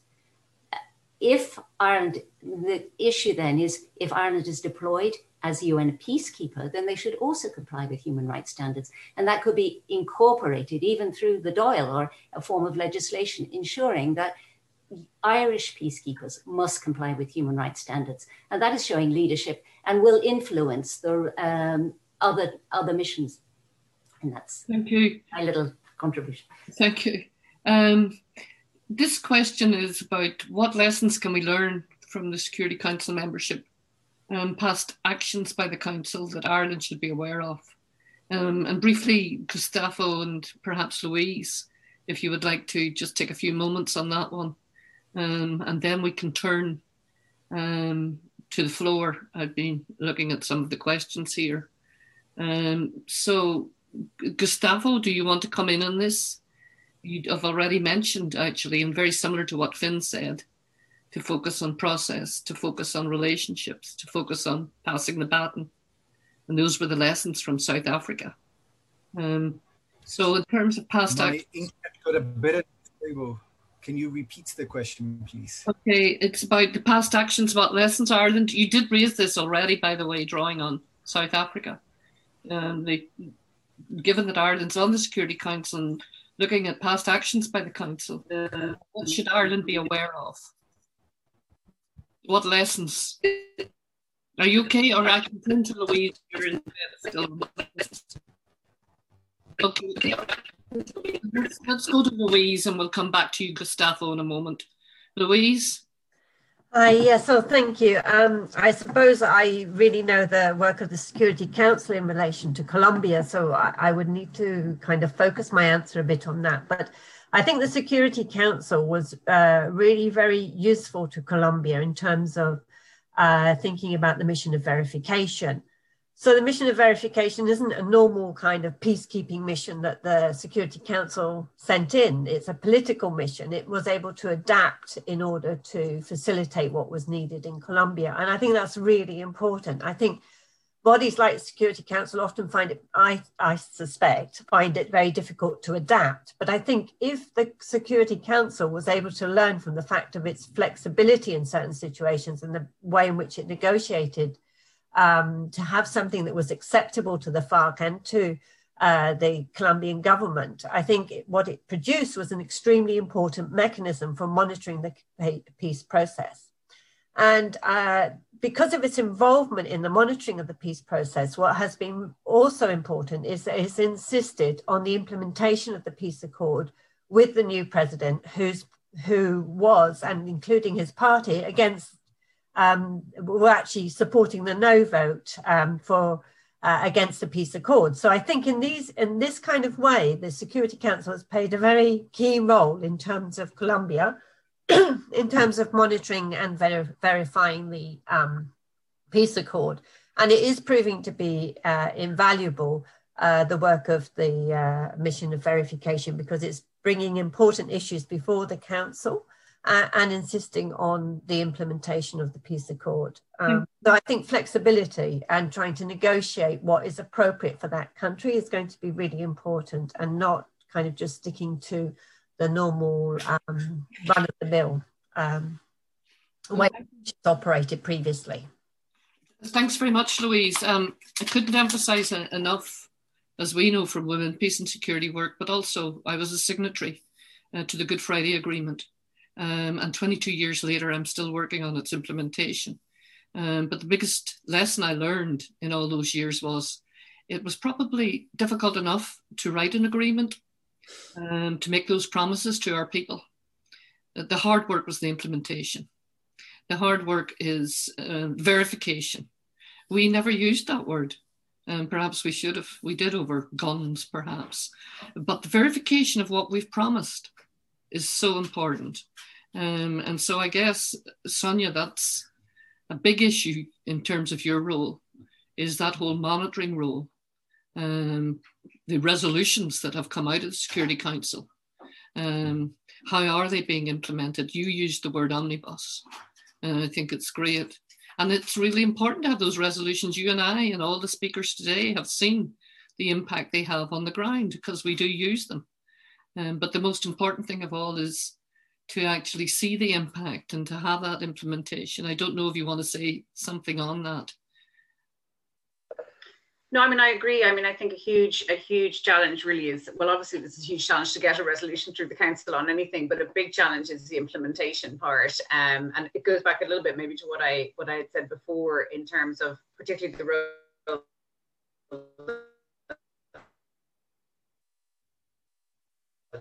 Um, I think Sonja, you might have you might have frozen. Yeah. On the informal expectations. Um, um, as Gustavo mentioned that Sweden had uh, during its term made sure that women peace security was in all of the resolutions, and um, we're in the peacekeeping resolutions and the and the special political mission. Okay, am I still with everyone? I just want to check in. Yeah, we can hear you, Monica. Yeah. Okay, grand. Um, I think we just lost Sonja. So I'm going to go to the what I'm seeing coming in on my screen here. Um, and it's a pity that Sonja's not with us, but maybe I'll take one of the others and then I'll come to Rafika's question. Um, Anne Walker, who is involved in the Women in Comf- uh, Community Transformation Group, which I know well here in Belfast, Northern Ireland, um, is going on behalf of that group to the uh, Council for the Status and Women um, in March. Um, is there anything her group could focus on or push that would be beneficial, um, particularly now that Ireland is on the Security Council?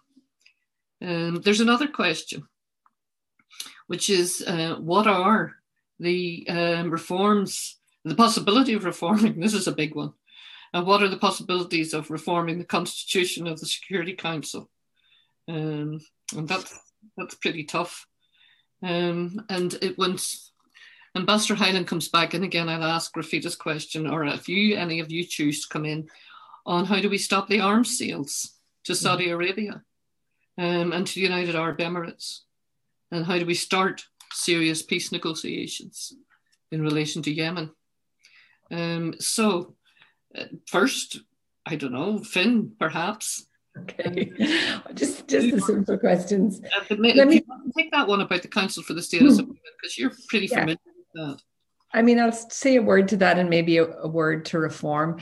You know, I, I, think one of the challenges for CSW for any of the Human Rights Councils meeting in, in March, we had uh, GA 75, is for how, how to maximize the engagement of civil society in the abstract because it's all on it's it's not there. And and much of the kind of nitty gritty of this work is done in the corridors when you can find somebody and have a conversation or you know the informality is what lives and breathes and helps us actually move some of these issues the connectivity so um, I think it's understanding. So the first thing is one of the advantages of COVID is we can bring more people possibly into the room than we used to because it's expensive to fly to New York for CSW. It's expensive to stay in New York. Lots of that's beyond the reach of many organizations. So I think the innovation here is how do we create bigger rooms to actually bring more people in.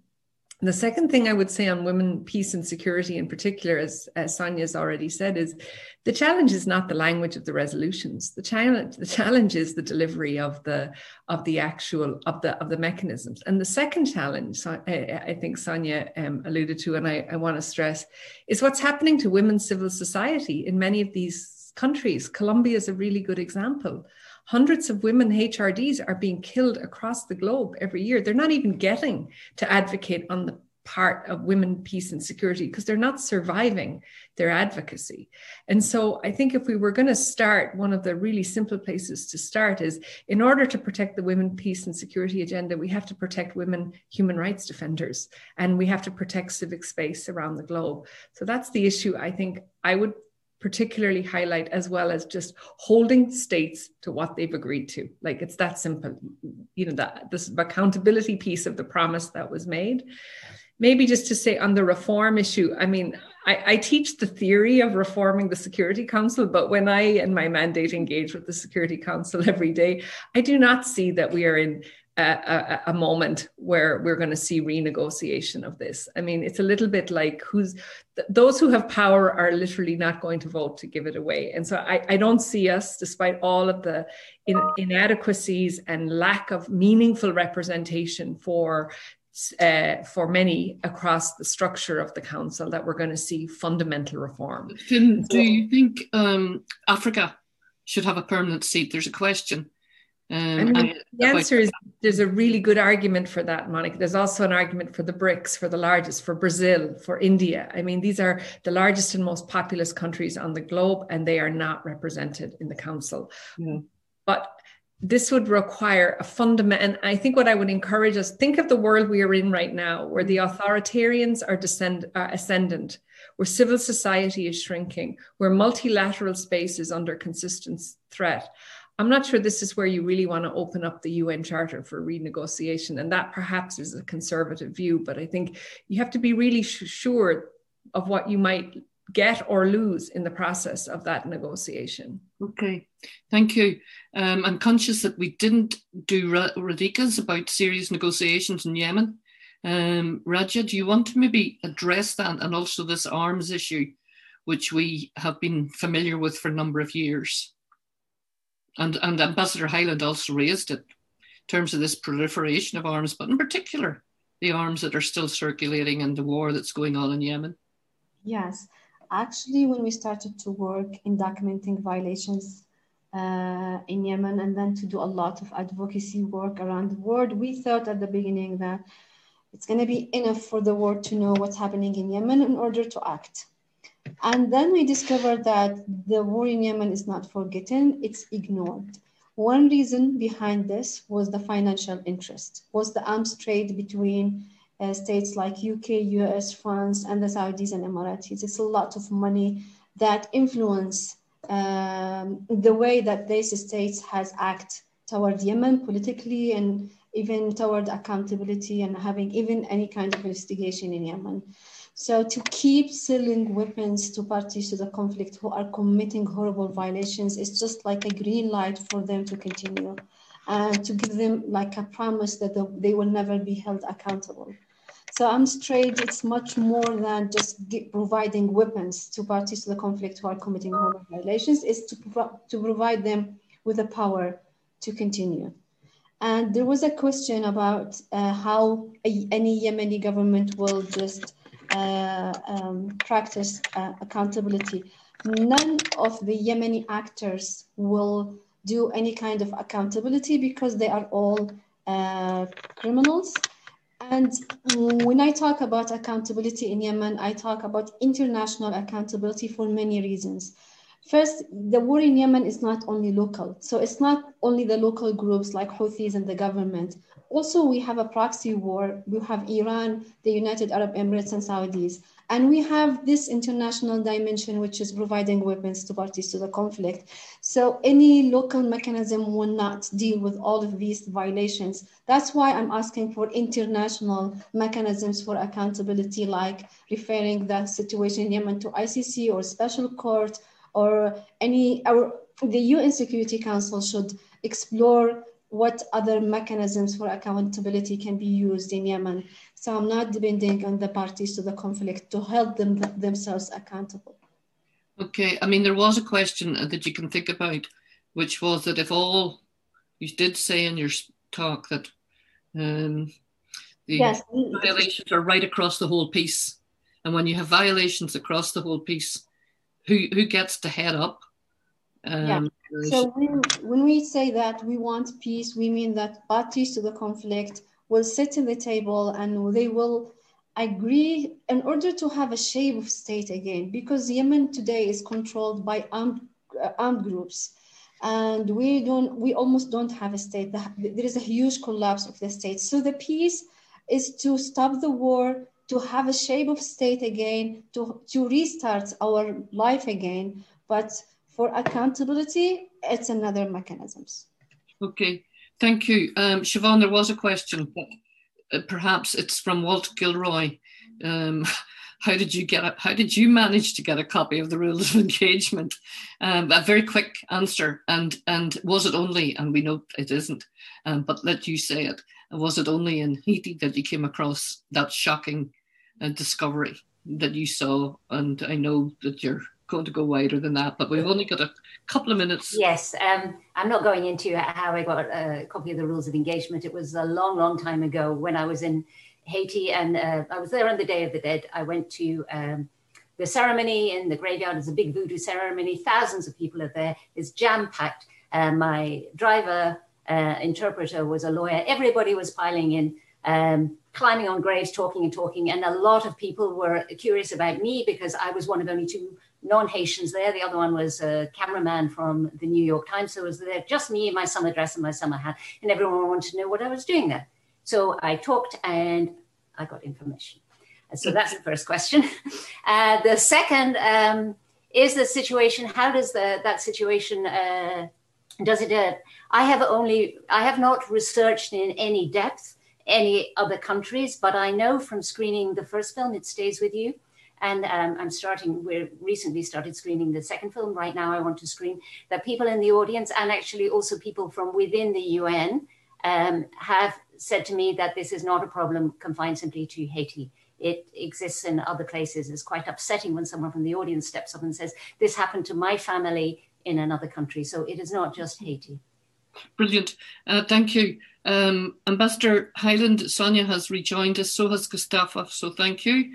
Um, Sonja, a question we didn't come up, and it's probably, but just it's current.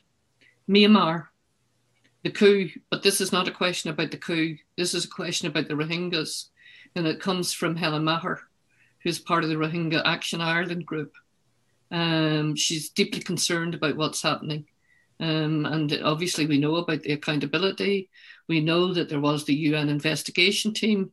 We know that what they said and they found it in terms of uh, around ethnic cleansing. We know the ICC have called um, the army and indeed the foreign minister, who is San Suu Kyi, who's now under house arrest, to account for those actions. So Helen's question really is, um, what can the UN Security Council do to keep this?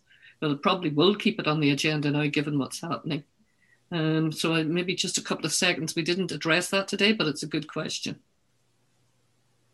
Okay, I hope my connection stays um, stays now for this, but um, I might just try and answer some of the questions that were that you sure. were posing to me before. Um, just in relation to UN Security Council reform, I mean, I think from Ireland's point of view, we've made this very, very clear. We're absolutely convinced that the UN Security Council needs reform. Um, the council was created in the aftermath of World War II. It reflects a post World War II uh, world order and um, population and, and, power distribution, let's say, um, and it absolutely um, under represents huge swathes of the globe, uh, including Africa, as you pointed out, um, but also the BRICS uh, and, and, many other countries. It's very much a child of its time, um, and you know it's it's long past time, I think, uh, to, to to see Security Council reform. Having said that, I agree with Fionnuala. It's you know people who have power don't give it up easily. Um, the Permanent Five obviously have a veto uh, potentially on Security Council reform, and therefore I think it's it's I think that it's been 20 years now actually that there has been a working group under the General Assembly looking at the issue of Security Council reform. It hasn't honestly made much progress in 20 years, and again I think that's very much because there are one or two um, permanent members who simply won't allow that progress to happen. Ireland consistently calls for the beginning of negotiate text-based negotiation. So in other words, put a text down in terms of different options and start negotiating. That's how things get done in the UN, and we've constantly and consistently called for that. In terms of what our own um, thinking is, I mean, again, we have we have a number of different ideas, but we've also said that we're very much open to look at other ideas, to look at to look at what might raise consensus. But particularly, I think our focus would be on a Security Council that better represents the global distribution and particularly better represents the global distribution um, of population. That obviously, I think, uh, speaks to better representation for Africa, whether that's a permanent seat or whether that's something else. Um, but clearly, that's that's that would be one of the key issues I think that we would want to see addressed. And again, we've said this very very clearly and very publicly. Um, but text-based negotiations continue to be blocked by a number of member states who, who simply don't want um, progress on this. The other thing, though, I would say in respect of Security Council um, reform is that there are other also other ways of looking at Security Council reform or other ways of trying to deal with some of the issues. One of the things, again, that we've been very strong in championing is the idea that um, permanent members commit not to use their veto uh, in respect of issues where there is uh, grave um, violations of international humanitarian law, war crimes, and genocide. So, in other words, that even if you can't get agreement on full comprehensive reform of the Security Council, we should still be pushing for specific um, smaller and more more uh, concrete or, or specific reforms that may make sure that the Security Council, at least on certain issues, and particularly around genocide and war crimes, um, does its job, and, and, that, and that there's a commitment not to use the veto in certain in certain circumstances. Because again, we have seen um, permanent members sometimes use vetoes for various different reasons, but including in respect of some of the gravest um, crimes. And I think Ireland will continue to to push for that and continue to speak out for that. Um, again, I suppose the difficulty therefore is that if you have five permanent members with vetoes, it's very difficult to, to persuade them to give it up. Um, but I mean, I think we certainly feel that the legitimacy of the Security Council is very much linked, and the credibility of the Security Council is very much linked, A, to its capacity to act, particularly to act in respect of the gravest crimes and the war crimes, genocide, and so on, but also its legitimacy and credibility is linked to better reflecting um, the demogra- demographic balance um, globally at the moment. Um, oh, sorry, you asked oh, the Myanmar question. Yeah, so Myanmar actually is on the agenda of the council today. Mm. It's just been put on the agenda um, today in response to in response to the coup um, there. So it's an ongoing it's an ongoing issue. So we'll need to see what the council um, decides. But I think it's today and tomorrow. It's also going to be okay. discussed. Thank you. And probably the Rohingya issue will never come off the table. Um, and this will probably yeah. go on, but we'll leave yeah. that for the second because um, there's a very interesting question here from another colleague from the university and also our former Minister of Education and Finance too in Northern Ireland, who was also a signatory to the Good Friday Agreement, Sean Farren. And he's asked a question. Um, in what ways does the Good Friday Agreement in Northern Ireland offer models for conflict resolution in a way that perhaps Ireland can also raise. I know Ireland did in terms of um, getting elected to the council, because obviously Ireland was a signatory uh, to the agreement and learned a great deal as we all did. Um, so I guess the people most familiar would be Finn and possibly Louise, where that agreement was also used, and South Africa, I have to say, Gustavo if you want to come in on this, because we, if anyone talks about actions and lessons, we took a lot from South Africa when we were negotiating because it was one of the few places that had come through the transition and transformation just before us. So, talk about passing the baton. And we were very grateful, very grateful to South Africa for what it did. Um, so, I'm open to uh, Finn and Gustavo because we've only got a, a few minutes left. You. Well, I guess, yeah, I would just say, I mean, one of the things that worries me is that the model that we have of that sort of period where inclusive peace agreements were generally understood to be the way in which we would really delve with both the causalities, the conditions conducive to conflict, um, comprehensive peace agreements that included all parties, including the parties that people did not want at the table, and the commitment to seeing through those peace agreements. That, that we are losing ground globally in that, and that's the model, the, the Northern Ireland model, with all its flaws, which all of us know really well. And what we're seeing instead, I think, at least certainly, and Sonja and I have talked about this again, is the replacement of a conflict management model with a terrorism model, actually, in many parts of the world, including the, the models that we're seeing, the issues we're seeing under the, the scrutiny of the council, is that we're seeing the Sahel, also so many areas in which we're trying to actually move away from that model of addressing conditions conducive, addressing comprehensive and inclusive peace agreements, and understanding that we're in for the long haul. And I do think that one of the important lessons that Ireland has consistently um, in its in its in its um, run for the council, but also in in the language that Ireland consistently uses to say this is the model that works. We actually know with all of its limits that this is the model that works works and the other this other these other flirtations are really courting disaster including in places like yemen where the failure to get that kind of inclusivity and everybody around the table and fundamentally address conditions conducive is simply producing perpetual cyclical conflict with misery and, and massive human rights violations around the world. Thank you. Gustavo, I don't know if you're still there. You, yeah, you yeah. are. Are you familiar with the peace agreement in Northern Ireland? You probably most certainly are with the South African one. Uh, uh, generally, but uh, but I do think that, and, and if I can add two cents to that, not so much with the with the Good Friday Agreement, but uh, uh, certainly now a research in the last couple of years, there's always been this question around how our own experience actually help in terms of the role that we play in the UN Security Council. And that can be the case of Ireland, of or, of South Africa. And I think to one extent it gives the moral ground, and we shouldn't really overlook that. Because by talking about peace as a lived reality and talking about overcoming conflict as a lived reality matters. It's not just a far away discussion that we're talking about something that we've experienced as an outside actor. And I think just some example, because the Security Council is often desperate for those, those, those ideas.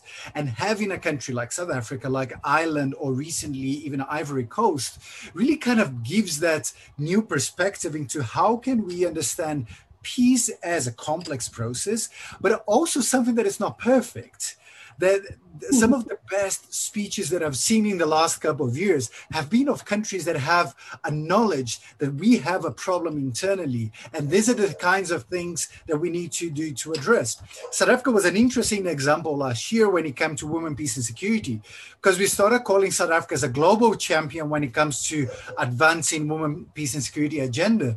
But we have major crises internally when it comes to sexual gender-based violence. And that wasn't out of the discussion. South Africa didn't try to portray itself as a perfect country, actually became part of the policies where our own national action plan on resolution 1325 got delay of years because we had to incorporate a national element into that. So I think the issue of bringing our own examples and also to showcase peace processes as not being the short-term process. I think we still in the council still develop responses that are very much expecting that we're going to resolve everything in two, three, four years, or that we see a peace agreement as an opportunity for disengagement, as we see elections as the big milestone that we then don't have much to do. But showcasing issues like Ireland, South Africa, Ivory Coast, Liberia, and so on, show that these are long term processes. And we need to change the way that we mandate our responses to be uh, uh, reflective of that. Thank, Thank you. you, Gustavo. And again, good message. Patience, persistence. It's a long term process, it's an unfinished business, and we do have to pass the baton. Um, all good messages uh, from today. Louise, I don't have time, um, unfortunately, to, to bring you in. Probably a good message to finish on is about the network and how we've come together, North and South of Ireland. Um, Ireland has used the agreement, and indeed, uh, has a UN 1325 application in its National Action Plan and has extended into Northern Ireland. Now, there's the question I would like to ask the UK. When was it going to use the insiders? And it didn't. Um, so I'm very pleased that this network is in place. Um, and it shows the lessons that maybe Ireland can link up with the UK and explain how a national action plan can apply to your own domestic backyard, um, which was the lessons that we're learning.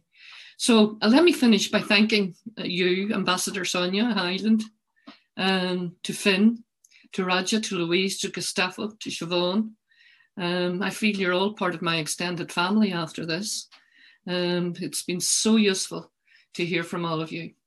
Um, and can I also thank in behind the scenes today, Catherine O'Rourke from the Ulster University Transitional Justice Institute and from Katrina Dowd, who has been doing all of the work on this today and indeed the lead up to it from Dublin City University. Um, so thank you to both of them. And a reminder that the webinar was organised by the Irish Peace and Conflict Network. And to learn more about the network or to join or to have information, um, you just go to the webinar, which is up here now. Carl Balfe uh, from Christian Aid and Margaret Nugent. And thank you to both of them. Um, so please link up. If you're registered for today, you can link in um, and you will be able to show this discussion to others, which I think is really important. So, can I wish you peace and good health to each and every one of you? Thank you. Thank you. Thank you. Thank you very much. Thank you so much. Thank you, Monica Gurmil Mahad. Thank you. Camilla Mayagat. yes.